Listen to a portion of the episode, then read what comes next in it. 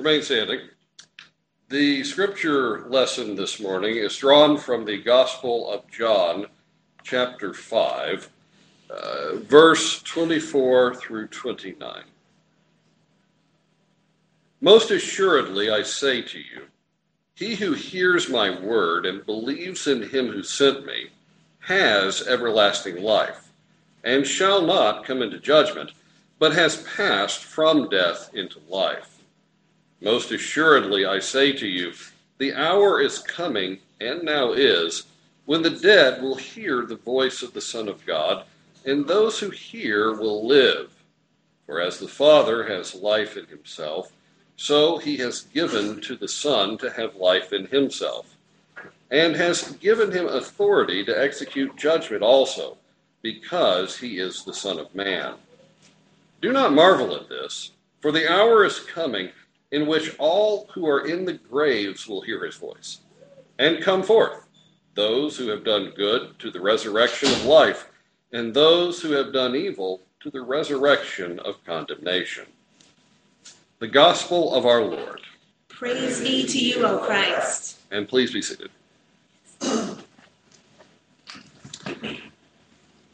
It is the year 2009, and I am entering into the most interesting ecclesiastical meeting I have ever been in.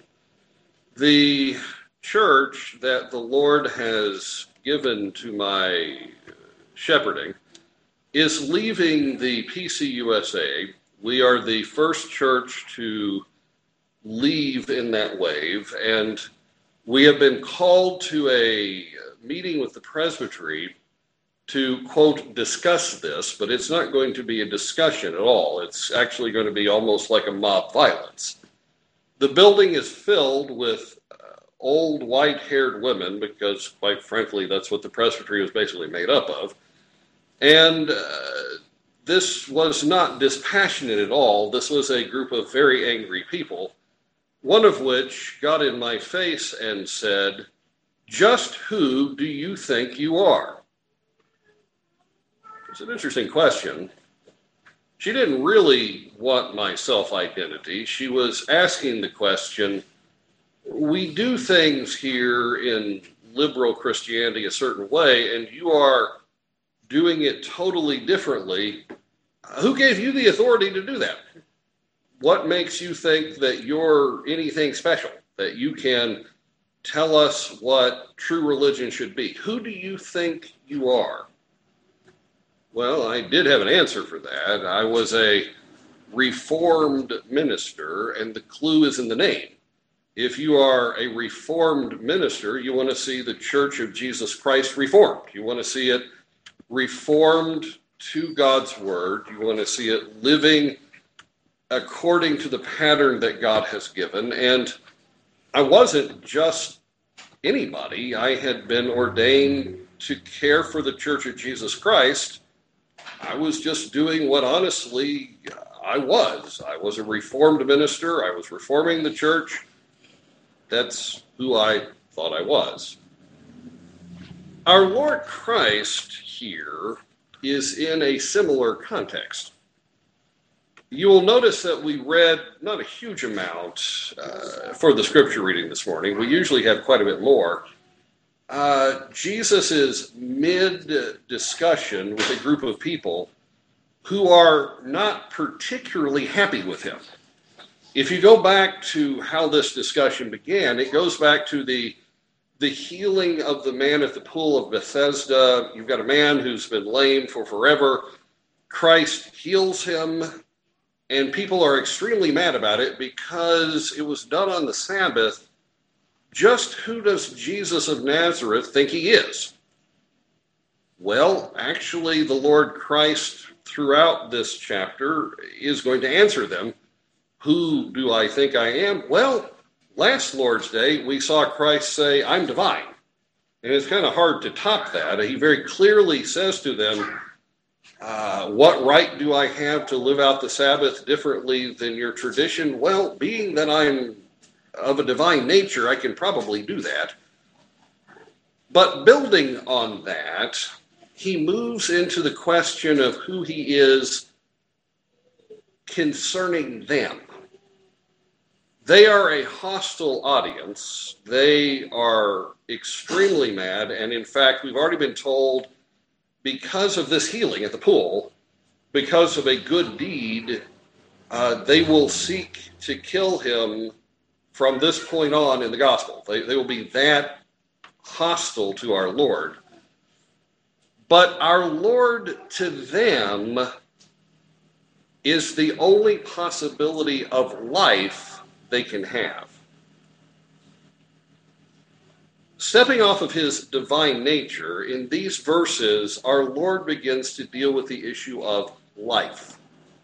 If you look at the various verses we just read through, look at how many times Christ talks about life or death or resurrection. Uh, he is putting himself as the only possibility they have for life. Verse 24 reads, I, I say to you, he who hears my word and believes on him who sent me has everlasting life. That's the theme. The term life here is very interesting. There are three terms in the Greek New Testament that are often translated as life, but they're not exactly synonyms. Uh, you have the Greek word bios, which means your body is functioning. You, you, you've been bo- you, you've been uh, created in the womb. Your biological systems are taking place. You're not physically dead. Uh, bios is kind of an important thing to be, but every human being has it. Every human being who hasn't died, anyway. There is also the term psuche, which is translated life every now and then. Uh, we get sukeology from it, psychology from it. Uh, this is you're alive in the sense that you have an inner person and you're thinking. Again, this is a life that everyone who isn't dead yet has. Jesus doesn't use that term in this passage. He doesn't use bios in this passage. The term he uses is zoe. If you've ever met a, a, girl by the name of Zoe, well, this is where that name comes from. And not everybody has this kind of life. Just reading from the biblical dictionary, this is what Zoe is that inextinguishable and indestructible quality that is self existent in God and shared with animate creation, God's gift to man, animating him both physically and spiritually, making him an eternal being. The absolute fullness of life which belongs to God. This is the same term which Jesus will use when he says, I have come to give them life and to give them life abundant. Not everybody has this. When the Apostle Paul in Ephesians chapter 2 says, And you he made alive who were once dead in transgressions and sins, uh, he's talking about Zoe. Everybody in Ephesus had been biologically alive, everybody had had an inner thought life. But without the Lord Christ, that abundant life, that being actually alive, they don't have that. And so Christ begins to say to these people if you want to have a life that you can call life, if you want to have a life worth living in a spiritual sense, if you want to actually be alive to God, well, that's what I am in relation to you. If you want to have life, I'm it. Verse 24 is extremely important to the understanding of what some call the doctrine of eternal security. I don't necessarily like using that term because a number of things get tossed into that pot some of which are true and some of which are not. I once heard a uh, Baptist minister preaching, and to quote, he said, God saves to the uttermost. A man who is saved is saved. Brethren, I want you to know that if I were to die of a heart attack in the arms of another man's wife tonight, I know that I am on my way to eternal heaven because Jesus Christ has paid for me with his blood. And I remember thinking, I don't think I want my wife to be anywhere near you.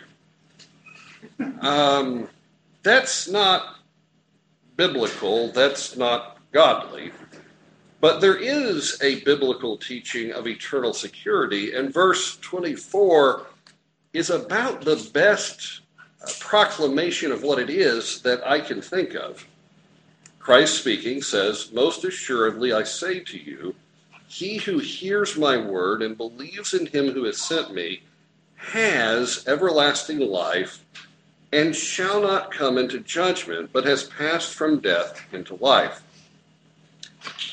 As you know, I'm not a language expert. I never claimed to be one. I do know how to use the cheats. I've gotten very good at that. And using those and going into that verse, I found some kind of interesting things. The, uh, the verb about hearing and the verb about believing are in the Greek tense that talk about a perpetual action. This is something you don't just do once, but it's the pattern of your life. You can see it taking place over the long haul. So Christ says, He who hears, an ongoing process, he who believes, ongoing process, has what he's about to talk about next. And what he talks about next is um, they, they shall not do something.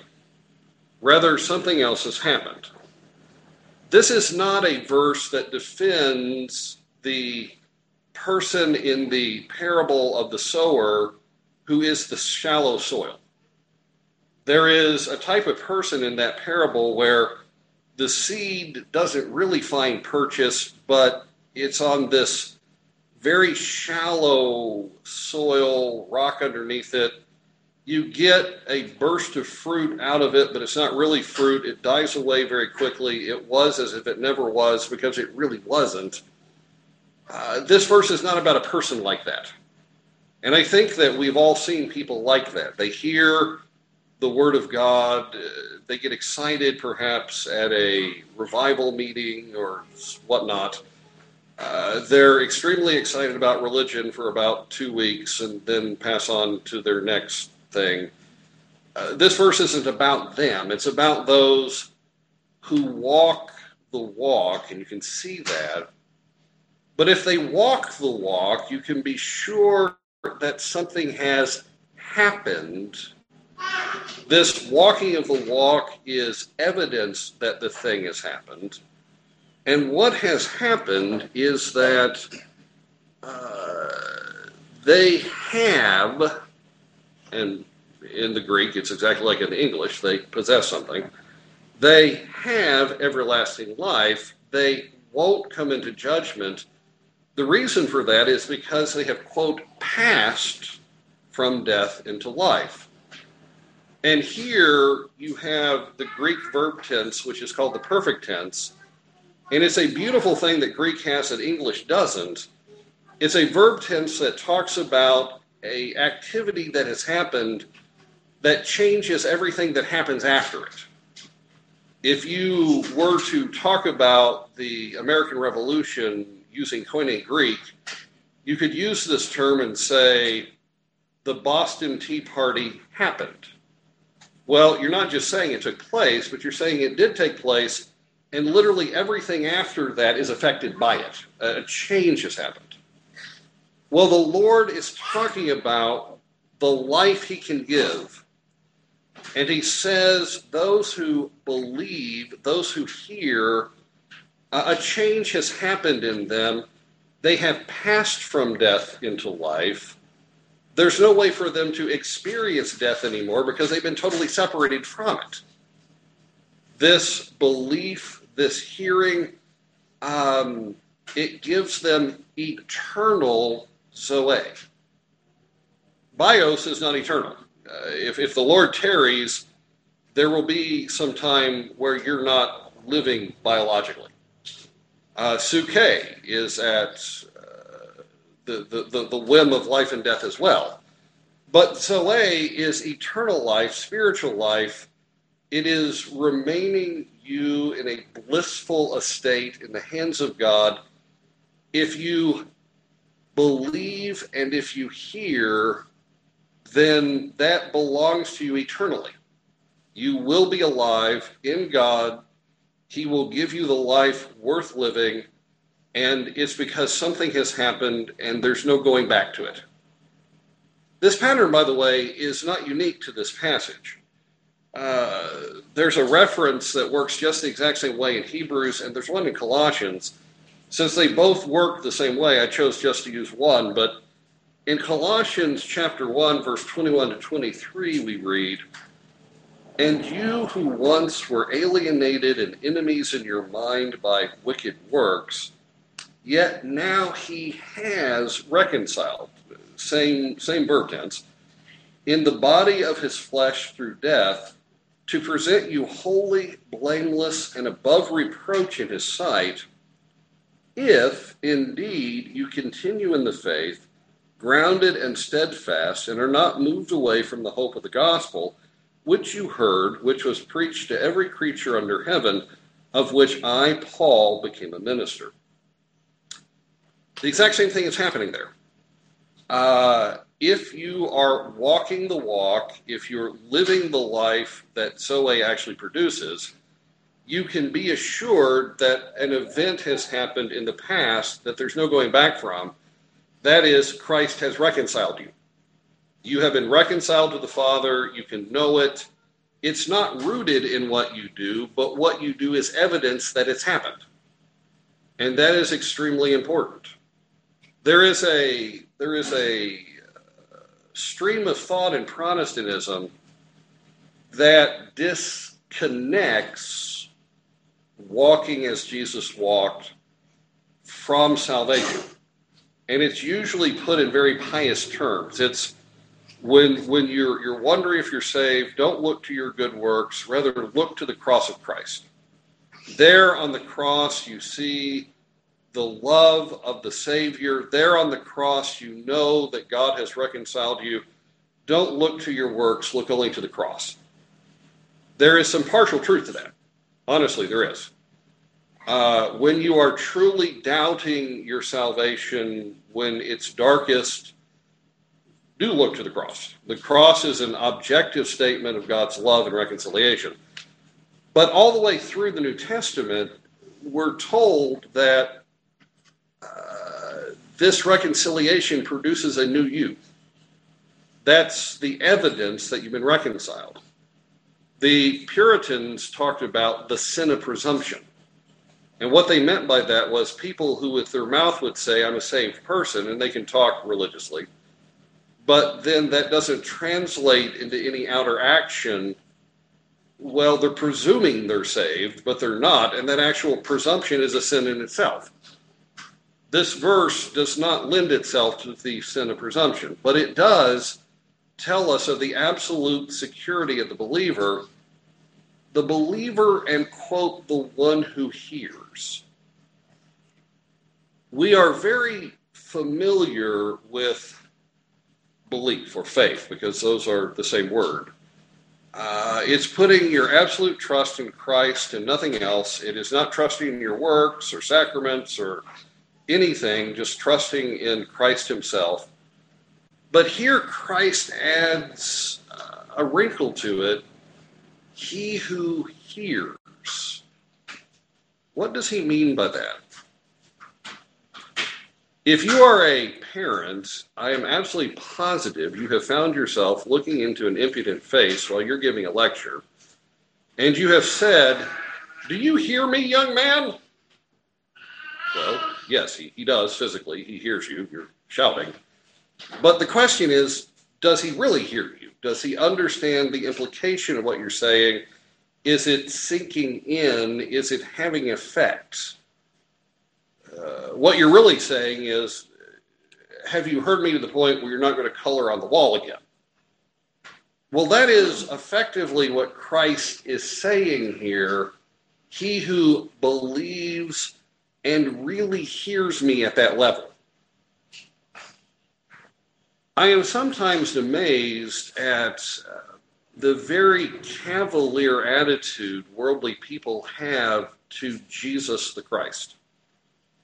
If you leave the comfort of Christian circles and you go out into the world, you may hear the name of Christ, maybe even very often, but it is mentioned in a non honoring way. It's mentioned in a way that shows people have no fear of him, no worship of him, no reverence of him. Uh, a saved person recoils in horror in that because this is God Himself in the flesh. This is the only possibility of life anyone can have. Uh, how can you speak of Him in such a cavalier way? Well, the answer is there's been no change. Uh, there is no actual hearing of Him. They've heard Him, but they haven't heard Him. But those who do hear Him, they're the ones that belief takes hold in, and they are transformed. You'll notice, by the way, that Christ, even here, uh, he has not left the theme of his divine nature. He says, Those who hear me and believe him who sent me. Now, how can he talk that way? Well, he can only talk that way if he's saying, my words are synonymous with the one who sent me. I am speaking the very words of God. That is a bold claim, but not for the one who is God the Word. He says, Your belief in me is belief in God. And that's pretty important to his hearers because if you had asked them, Do you have faith in God? they would have told you yes, this is a group of people who are in the visible church. They are the Jews of the first century. They would have considered themselves believers in God because if you go back into the Old Testament, the term faith shows up there a lot. They would have known that to be in the covenant, you have faith. But Christ ties the covenant to him, his very self. He says, when I speak, I am speaking for God. I am speaking as God. Uh, if you have faith in God, you have faith in me. If you hear me, you hear God. Uh, the dividing line is Christ, and he is claiming to be not something new to the Old Testament. He is claiming to be the fulfillment of the covenant they have. He is the Word of God from God. Um, he is also the resurrection of the dead. Having spoken of eternal life, eternal life worth living, eternal perpetual self existence, he then begins to talk about raising the dead. And in uh, verse 25 through 27, he seems to be talking about something very present. Most assuredly, I say to you, the hour is coming, and now is, when the dead will hear the voice of the Son of God, and those who hear shall live. For as the Father has life in himself, so he has granted the Son to have life in himself and has given him authority to execute judgment also, because he is the Son of Man. His audience knew that a resurrection from the dead was coming. One only has to turn to the last chapter of Daniel or to several of the Psalms, and uh, you will see the Hebrew scriptures talk about the dead being raised. And he will talk about a future raising of the dead in verse 28 and 29. But here he is talking about something happening right now. The hour is coming, and it is right now. So it's going to be something that's going to be ongoing, but you are experiencing it right now when the dead will hear the voice of the Son of God, and those who hear will live. His detractors could not have missed that there weren't any graves popping open at this moment. So he must be talking about a death which isn't that kind of death. He's talking about dead people who can hear with their ears, but those who really hear him will live, he is talking about the people who are around him. They are, in fact, dead. I think sometimes we lose sight of that reality. We dwell as people who God has given true and abundant life among people who are literally the walking dead. They have bios, they have psuche, but they don't have real life. They are functionally dead, spiritually dead. Uh, life only comes if they hear the Son of God, and if they don't hear the Son of God, they are dead men. And in dealing with an unbeliever, that's something you truly need to know. You look at the unbeliever and you say, why does he not get this? Well, as a pastor, I have done many funerals, and at a funeral, you talk with a lot of people, but the one person you don't really talk to is the guy that the party is about because he doesn't have a lot of say in the matter. He is totally insensate to everything going on around him. The one person you can guarantee who will not attend your funeral is you because you'll be dead. You won't be hearing, you won't be seeing. It will be totally alien to you, even though everything around you is life. Even though people are talking about what a great person you are, and they're lying about how lifelike you look, and they're remembering only the, the good parts of your life, you won't experience any of that because you're dead. Well, Christ says an hour is coming where the dead will hear the Son of God. He's talking about the inbreaking of God into the world with himself uh, the dead have heard the word of God before this. If you go back into the Hebrew scriptures, uh, people have been trusting in God's promises before Christ came into the world. But the coming of Christ into the world is an opening of a, uh, a floodgate of the grace of God like the world has never experienced. And it's a resurrection from the dead for people who would not have been raised otherwise. Back before the coming of Christ, you have a trickle of people that the Old Testament talks about who ended up having faith in God, who might be Assyrian, or they might be a Moabite, or they might be something else. But now, with Christ coming into the world, the hour has come that you will see a resurrection like nobody's business. There will be people who would never have heard, never have been converted. Now the gospel is going to go out into all the world, and Christ compares this time uh, with the coming resurrection. Just like in the future, the graves are going to open and people are going to live again in their body. Uh, a miracle just as great as that is happening, Christ has come into the world and he is raising the dead. But not everybody is going to hear him. His detractors are not going to hear him. In fact, as this uh, sermon of his goes on, they're going to increase their hostility. What is up with that? Well, if I were a if I were an Arminian, I would tell you, well, Christ raises the dead, but it's only really those who choose to hear him. Uh, so you know, these people are not choosing to hear him. Listen again to what Christ says about this first resurrection of the dead.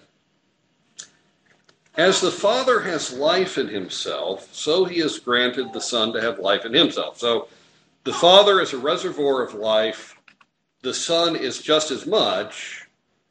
And then you'll notice there's a comma. This is the continuation of the sentence and he has given him authority to execute judgment also, because he is the Son of Man. So, what is the context of his judgment? What is the context of his authority? Well, it's the coming to life of people. He is talking about the resurrection of spiritual life, and he doesn't finish his thought without saying, The authority for all of this is in my hand.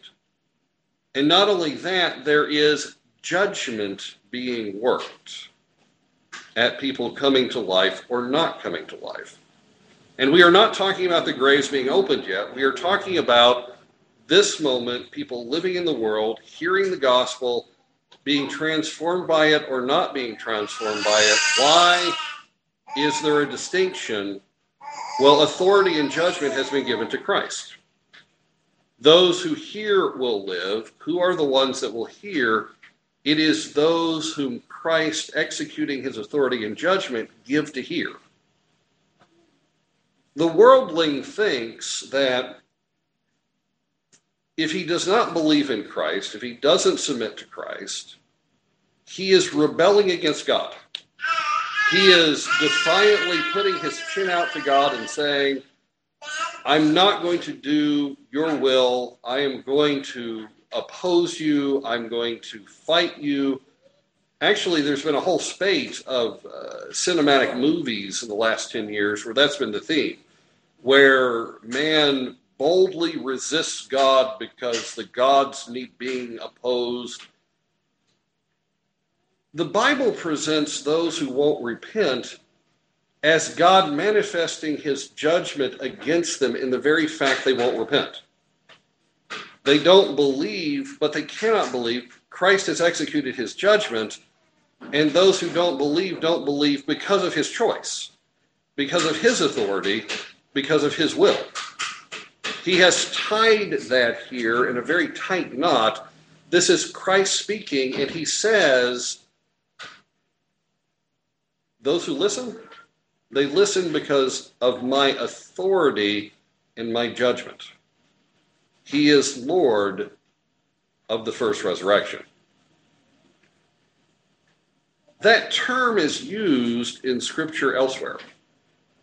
It is in the very famous passage about the millennium in Revelation 20, verse 4 through 6.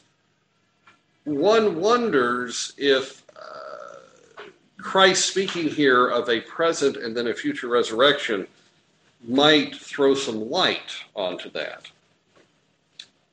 In Revelation, we read, I saw thrones and they that sat upon them, and judgment was committed to them.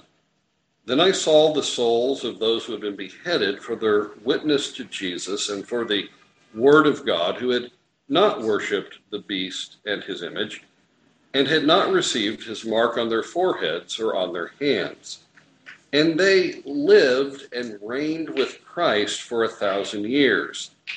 But the rest of the dead did not live again until the thousand years were finished. This is the first resurrection. Blessed and holy is he who has part in the first resurrection.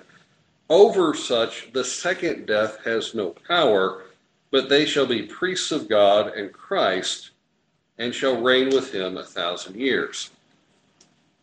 In general uh, evangelical settings, this passage is used to speak of two physical resurrections there will be a resurrection of the dead of the martyrs.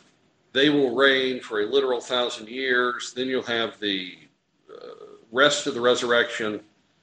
But the only problem with that is that it says, Blessed are those who have part in the first resurrection. Over such, the second death has no power. Well, what is the second death? Well, the second death, as Revelation will go on to say directly, is when death and hell get tossed into the lake of fire. It is eternal damnation.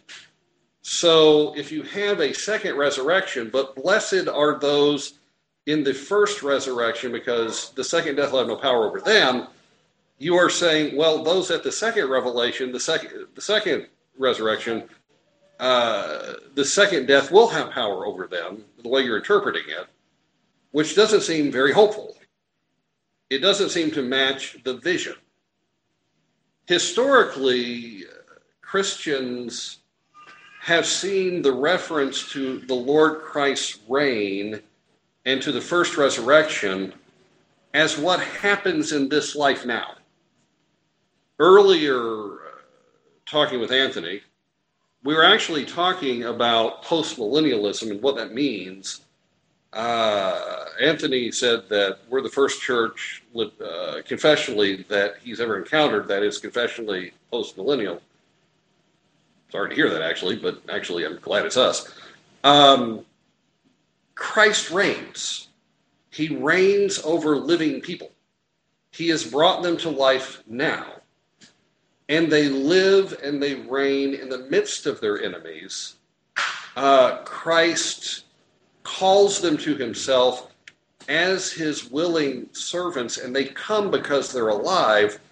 If you noticed in the psalm we sang as we came in, it's a psalm of the kingship of Christ, and there's a line in it where on the day of his power, his servants will willingly commit themselves to him, and then you will have a conflict and the king will emerge victorious.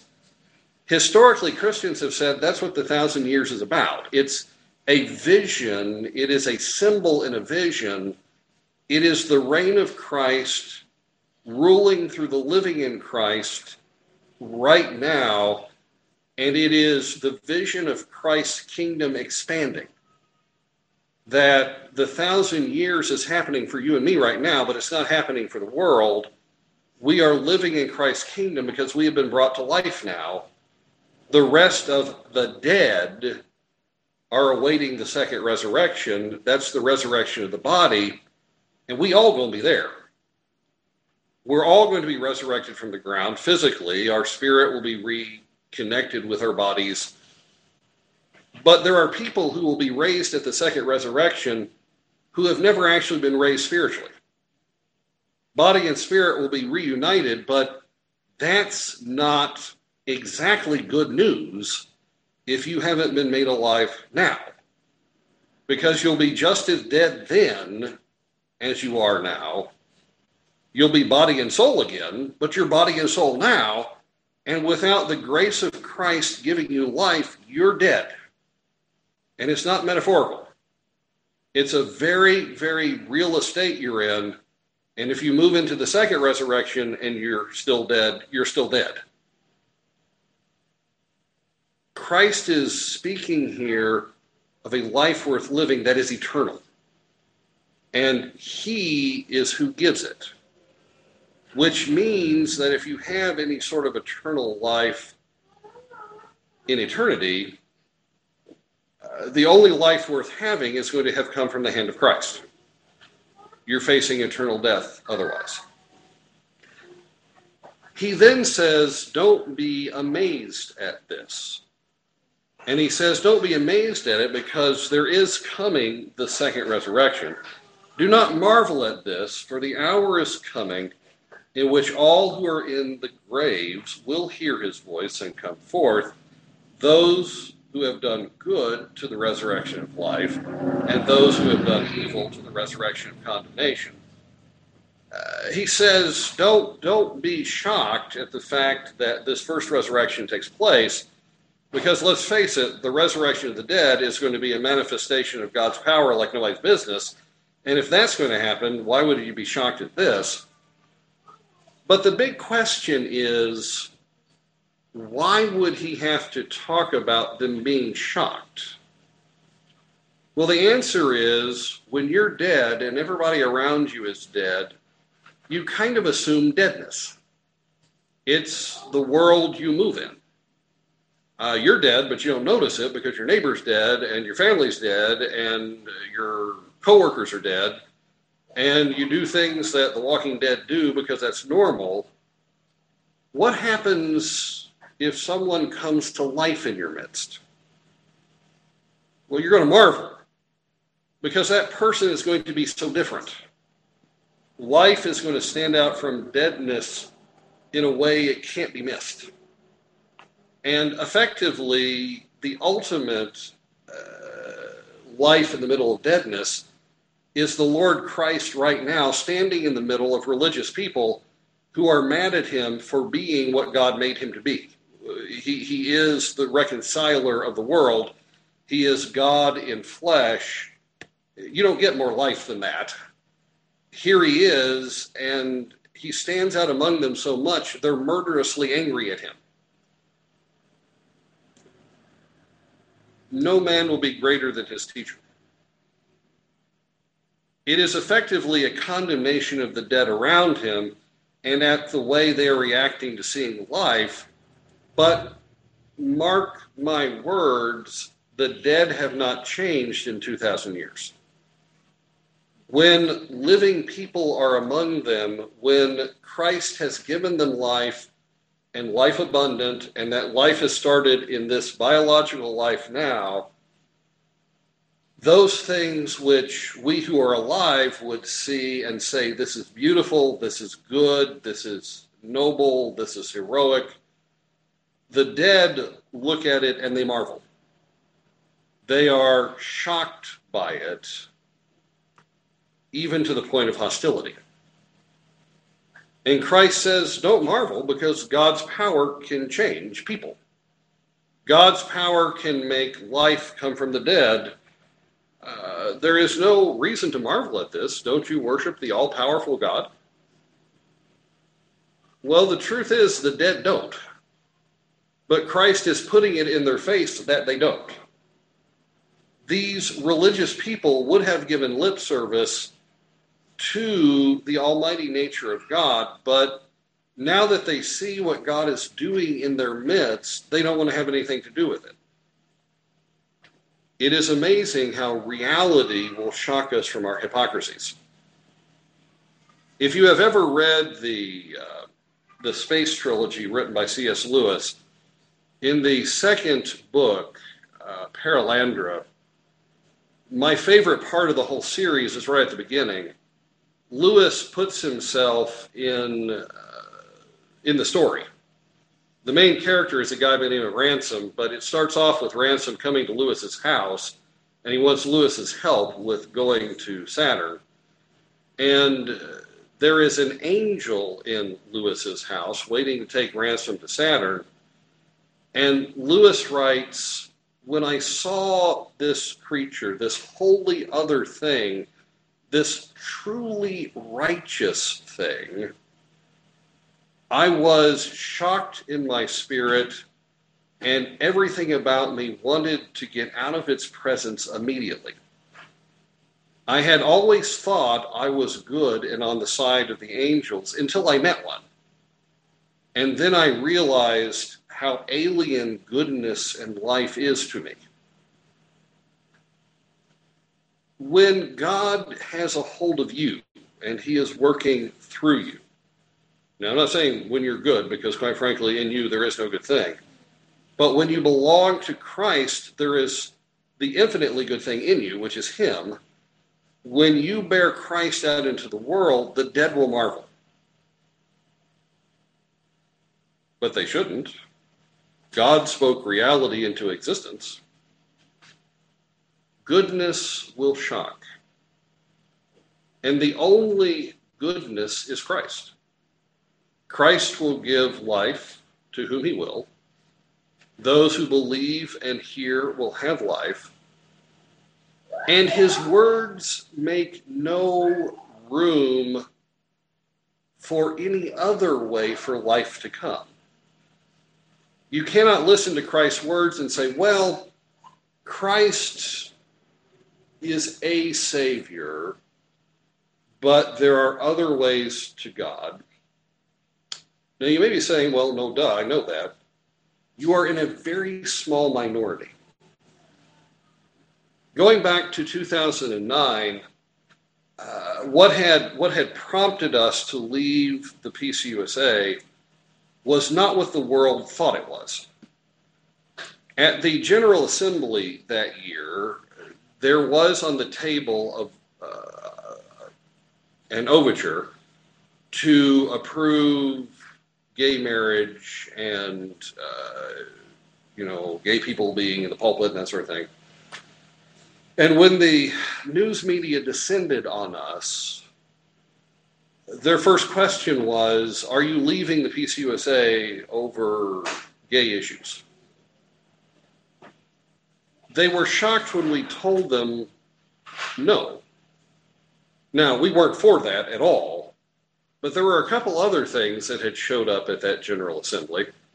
Uh, one of which was they were changing the language of worshiping God in their liturgy so that you didn't have to call God Father, Son, Holy Spirit anymore. There was like a plethora of things you could call him. Uh, my favorite of which was Mother, Child, and Womb. I mean, that, that really hits about as blasphemous as it can get.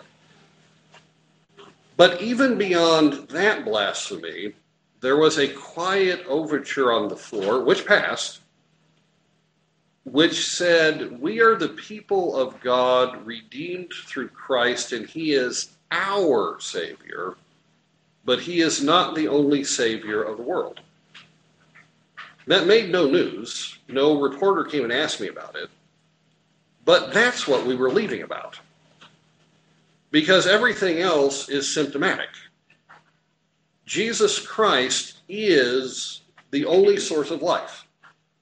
These people ask him, Who do you think you are? And Jesus looks back at them and says, I'm God, and I'm the only source of life for you. The flesh doesn't want to hear that, and the flesh generally doesn't. When those who consider themselves evangelicals are questioned, you want to guess what the percentage is of people who say Jesus is the only way to life in the Father? It's not high. That is simple Christianity. Because Christianity is exclusive. The only life that can be found is in Jesus Christ and nowhere else. The only the only way of salvation is to hope in Christ and nothing else. And yet, the flesh would like many paths to God. Of course it would. But God has extended one path, and it is through the Christ. And the Christ looks at us when we ask him, Just who do you think you are? And he says, I am your only hope for life. There is no other unchangeably the